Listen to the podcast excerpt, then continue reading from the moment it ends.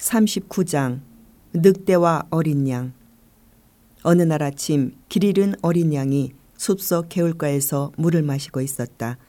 그런데 바로 그때 늑대 한 마리도 개울가 위쪽에서 배고픔을 달래려고 사냥을 하고 있었다.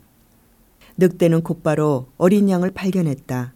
평소라면 아무 꺼리낌 없이 맛있는 먹이를 낚아챘을 늑대는 그날따라 망설여졌다. 너무나도 순수한 어린 양이 가여워 보였기 때문이다. 늑대는 어린 양을 잡아먹을 이유가 몇 가지 필요했다. 그래서 늑대는 일부러 거칠게 외쳤다. 감히 내가 물을 마시는 개울을 진흙탕으로 만들다니 내 너의 경솔함에 큰 벌을 내리리라. 늑대의 말에 양은 겁에 질려 몸을 떨며 대답했다. 늑대님, 제발 화를 푸세요. 늑대님은 개울 위쪽에 있고 저는 이 아래에서 물을 마시고 있었는데 어떻게 늑대님이 드실 물을 진흙탕으로 만들겠어요? 그 말에 늑대는 더욱 사납게 대답했다. 어쨌거나 흙탕물로 만들어 버렸잖아. 게다가 내가 작년에 이 몸에 관한 헛소문을 퍼뜨렸다는데 어린 양이 다시 대답했다. 제가요? 저는 올해 태어났는데요. 내가 아니라면 내 형제들이 그랬겠지? 저는 형제도 없어요. 거기까지 말을 듣고서 늑대는 그르렁거렸다. 뭐 그렇다면 내 가족들 중 하나라고 해두지. 어찌되었든 간에 아침밥이랑 말싸움이나 할 생각은 전혀 없다.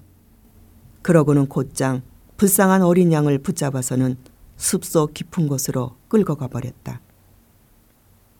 39장 늑대와 어린 양의 교훈은 폭군은 언제나 폭정을 저지르는 이유를 찾아낸다.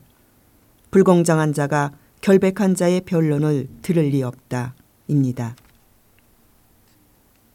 40장 원숭이와 낙타 백수의 왕 사자를 위해 큰 잔치가 열렸다.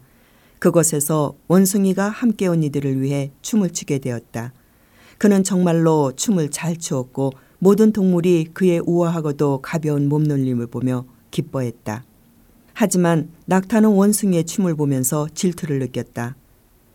그는 자기가 최소한 원숭이만큼은 춤을 출 수 있다고 자신했다. 그래서 그는 원숭이 주위에 모여 있는 동물들의 틈을 비집고 들어가 뒷다리를 들어 올리며 춤을 추기 시작했다. 그런데 낙타가 굳은 마디 박힌 다리를 들어 올리고 기다란 목을 휘두르며 춤을 추는 모습은 아주 우스웠다. 게다가 낙타가 발굽으로 사방을 휘젓고 다니는 바람에 동물들은 제대로 발붙이고 있기도 힘들었다. 결국 낙타는 제대로 사고를 치고 말았다. 그 큰 발굽으로 사자의 코를 때릴 뻔한 것이다. 모여있던 동물들은 화가 나서 함께 낙타를 붙잡아 사막으로 데려갔다. 그리고 잠시 후 낙타의 혹과 갈비로 만든 음식을 사이좋게 나누어 먹었다. 40장 원숭이와 낙타의 교훈은 자신보다 나은 일을 무리하게 흉내내지 마라 입니다. 41장 토끼들과 개구리들 모두 아다시피 토끼는 겁이 많은 동물로 한 조각 그림자만 보아도 겁에 질려 숨고 난다. 그러던 어느 날 토끼들은 이렇게 비참하게 살 바에야 차라리 죽겠다고 다짐했다. 하지만 어떻게 죽을지 논쟁을 벌이던 도중 어디선가 이상한 소리가 들려왔다. 그들은 살던 우리를 향해 달리기 시작했고 그러다 연못 하나를 지나쳤다. 그 연못가에 있는 갈대숲에는 개구리 한 무리가 앉아 있었다. 이 개구리들은 다가오는 토끼들을 보고 놀라서는 진흙탕으로 숨어들었다. 그 모습을 보고 토끼 한 마리가 이렇게 외쳤다. 이것 봐. 우리도 그리 끔찍한 신세는 아닌가 봐. 우리 같은 것들을 무서워하는 동물도 다 있으니 말이야. 41장 토끼들과 개구리들의 교훈은 아무리 스스로가 불행해 보인다 해도 자신보다 더 불행한 사람이 항상 있기 마련이다. 입니다. 42장 바닷가의 여행자 여행자 두 명이 해변을 따라 걷다가 바다 저 멀리에서 어떤 물체가 파도에 떠밀려 오는 것을 보았다. 여행자들 중 한 명이 그것을 보고 말했다. 저길 보게 멀고 먼 땅으로부터 화려한 보물을 실은 커다란 배가 저기 오는구먼. 물체는 해변에 점점 더 가까이 다가왔다. 그것을 보고 다른 여행자가 말했다. 아니 보물을 실은 배가 아니구먼 어부의 쪽배야. 그날 낚은 맛있는 물고기로 가득하군. 이제 그 물체는 해변에 다다랐다. 그것을 보고 두 여행자는 물체를 향해 달려갔다. 난파선에서 떠내려온 황금 개짝일 거야. 하지만 정작 파도에 떠밀려온 것은 황금 개짝이 아니라 물에 부른 통나무였다. 42장 바닷가의 여행자의 교훈은 헛된 희망에 빠져 현실에서 멀어지지 마라입니다. 43장 늑대와 사자 늑대 한 마리가 양 한 마리를 잡아서 자신의 굴로 돌아가고 있었다. 그런데 그때 사자 한 마리가 핑계조차 대지 않고 늑대에게서 양을 빼앗아갔다. 늑대는 일단 사자에게서 도망쳤지만 역시나 마음이 상해 이렇게 말했다. 너무하십니다. 제 것을 그렇게 마음대로 빼앗아 가시다니요. 그의 말에 사자는 늑대 쪽을 돌아보았지만 벌써 너무 멀리 도망가 버린 늑대를 혼내줄 수가 없었다. 대신 사자는 이렇게 말했다. 내 것이라고? 이 양을 돈을 주고 사기라도 한 모양이지? 아니면 양치기한테 선물 받기라도 한 건가? 대답 좀 해봐. 이 양을 어떻게 얻은 건지. 43장 늑대와 사자의 교훈은 사악하게 얻은 것은 사악하게 잃는 법이다. 입니다. 44장 자신의 모습을 감상하던 수사슴. 수사슴 한 마리가 수정처럼 맑은 샘물을 마시다가 수면에 비친 자신의 모습을 보았다. 우아한 곡선을 뽐내는 뿔은 참으로 보기 좋았지만 말라 비틀어진 다리는 참으로 볼품없어 보였다. 이것을 본 수사슴은 한숨을 쉬었다. 젠장, 이렇게 멋진 왕관을 썼는데 다리가 고적 요 모양이라니. 난 분명히 저주를 받은 걸 거야. 그 순간 수사슴은 표범 냄새를 맡았다. 그는 바로 숲속으로 도망치기 시작했다. 그런데 그만 위풍당당한 뿔이 나뭇가지에 걸리는 바람에 표범에게 붙잡히고 말았다. 그제야 수사섬은 머리에 달린 이 쓸모없는 장식만 아니었다면 그가 그리도 부끄러워하던 말라 비틀어진 다리로 이 위험을 피했을지도 모른다는 것을 깨달았다. 44장 자신의 모습을 감상하던 수사섬의 교훈은 사람들은 예쁜 겉모습에만 홀려 진짜 쓸모 있는 것을 잊곤 한다입니다. 45장 여우와 두루미 어느 날 여우 한 마리가 너무 심심한 나머지 두루미에게 장난을 치기로 마음먹었다. 여우는 항상 두루미의 이상한 생김새를 놀리곤 했다. 그래서 여우는 두루미를 찾아가서는 무슨 장난을 칠지 생각하며 속으로는 웃으면서 이렇게 말했다. 오늘 우리 집에 찾아와 저녁이나 함께 들지 않겠나? 두루미는 기꺼이 여우의 초대를 받아들였다. 그래서 몹시 허기진 채로 그의 집에 때맞춰 도착했다. 그런 두루미에게 여우는 아주 얕은 접시에 담긴 수프를 내주었다. 두루미는 아무리 애를 써도 수프를 먹을 수 없었다. 자신의 부리 끝에 수프 약간을 묻힐 수 있을 뿐 마시거나 하는 것은 꿈도 꿀 수 없었다. 그런데 여우는 자기 몫의 수프를 접시 바닥까지 핥아먹고는 맛있다는 얼굴을 했다. 그 모습을 본 두루미는 크게 실망했고 안 그래도 배가 고픈데 여우의 장난에 짜증까지 났다.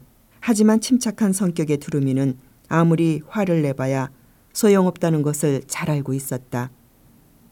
그래서 식사가 끝나자마자 두루미는 담례를 하고 싶다면서 여우를 자신의 집으로 초대했다. 당연히 여우는 약속한 시간에 두루미의 집을 찾아갔다. 두루미는 그에게 맛있는 냄새가 솔솔 풍기는 물고기 요리를 길고 주둥이가 좁은 병에 담아서 내놓았다. 두루미는 기다란 부리를 병에 넣고 요리를 맛있게 먹었다. 하지만 여우는 병의 겉면에 묻은 국물만 조금 핥아먹고 향기로운 냄새를 맡을 수 있을 뿐 요리를 먹거나 하는 것은 꿈도 꿀 수 없었다. 결국 여우는 크게 화를 냈다. 하지만 두루미는 때를 놓치지 않고 침착하게 말했다. 자기가 놀림감이 되기 싫다면 남에게도 장난치지 말아요. 45장 여우와 두루미의 교훈은 꾀를 부리는 자는 언제나 그 대가를 치르게 된다 입니다. 46장 공작 들리는 말에 의하면 공작이 그리도 자랑스러워하는 아름다운 깃털은 처음부터 그의 것은 아니었다고 한다. 공작을 아끼던 헤라 여신이 그의 애원에 못 이겨 다른 새들과 구분할 수 있도록 특별한 깃털을 달아준 것이었다. 그 덕분에 에메랄드빛과 금빛과 보라색과 푸른색으로 빛나는 깃털 장식을 달고 다른 새들을 해치며 거들먹거릴 수 있었다. 모든 새는 질투리 눈으로 그를 보았다. 가장 아름다운 숙공들조차 공작이 자기들보다 아름답다고 인정하지 않을 수 없었다. 그러다 공작은 독수리 한 마리가 푸른 하늘 저 높은 곳으로 솟아오르는 것을 보았다. 공작도 언제나 그래왔던 것처럼 날아오를 채비를 했고 땅에서 멀어지기 위해 날개짓을 하기 시작했다. 하지만 그의 멋진 깃털 장식은 너무 무거웠다. 하늘로 날아올라 아침 햇살을 맞거나 구름 사이로 저물어가는 장밋빛 석양을 반기는 대신 이제 공작은 농장에 갇힌 날짐승들보다도 더 큰 짐을 진 채 땅을 디뎌야만 했다. 46장 공작의 교훈은 허영과 남의 이목 때문에 자유를 희생시키지 마라 입니다. 47장 생쥐와 황소 황소 한 마리가 자기 코를 깨문 생쥐를 찾고 있었다. 하지만 생쥐는 벌써 재빨리 벽에 난 구멍에 숨어버린 뒤였다. 화가 머리끝까지 난 황소는 온 힘을 다해 벽을 들이받고 또 들이받다 제풀에 지쳐서 땅에 주저앉고 말았다. 구멍 속에 숨어 있던 생쥐는 다시 밖으로 나와서 또 황소를 깨물었다. 화가 난 황소는 자리에서 일어났지만 생쥐는 또 쥐구멍으로 들어가 버렸다. 황소는 이제 참을 수 없을 정도로 화가 났지만 그럼에도 할 수 있는 것은 아무것도 없었다. 화가 치밀어 씩씩대는 황소에게 생쥐가 벽 안쪽에서 세된 목소리로 말했다. 너처럼 덩치 큰 녀석들이라도 언제나 멋대로 할 수 있는 건 아니야. 때로는 작은 고추가 매운 법이라고.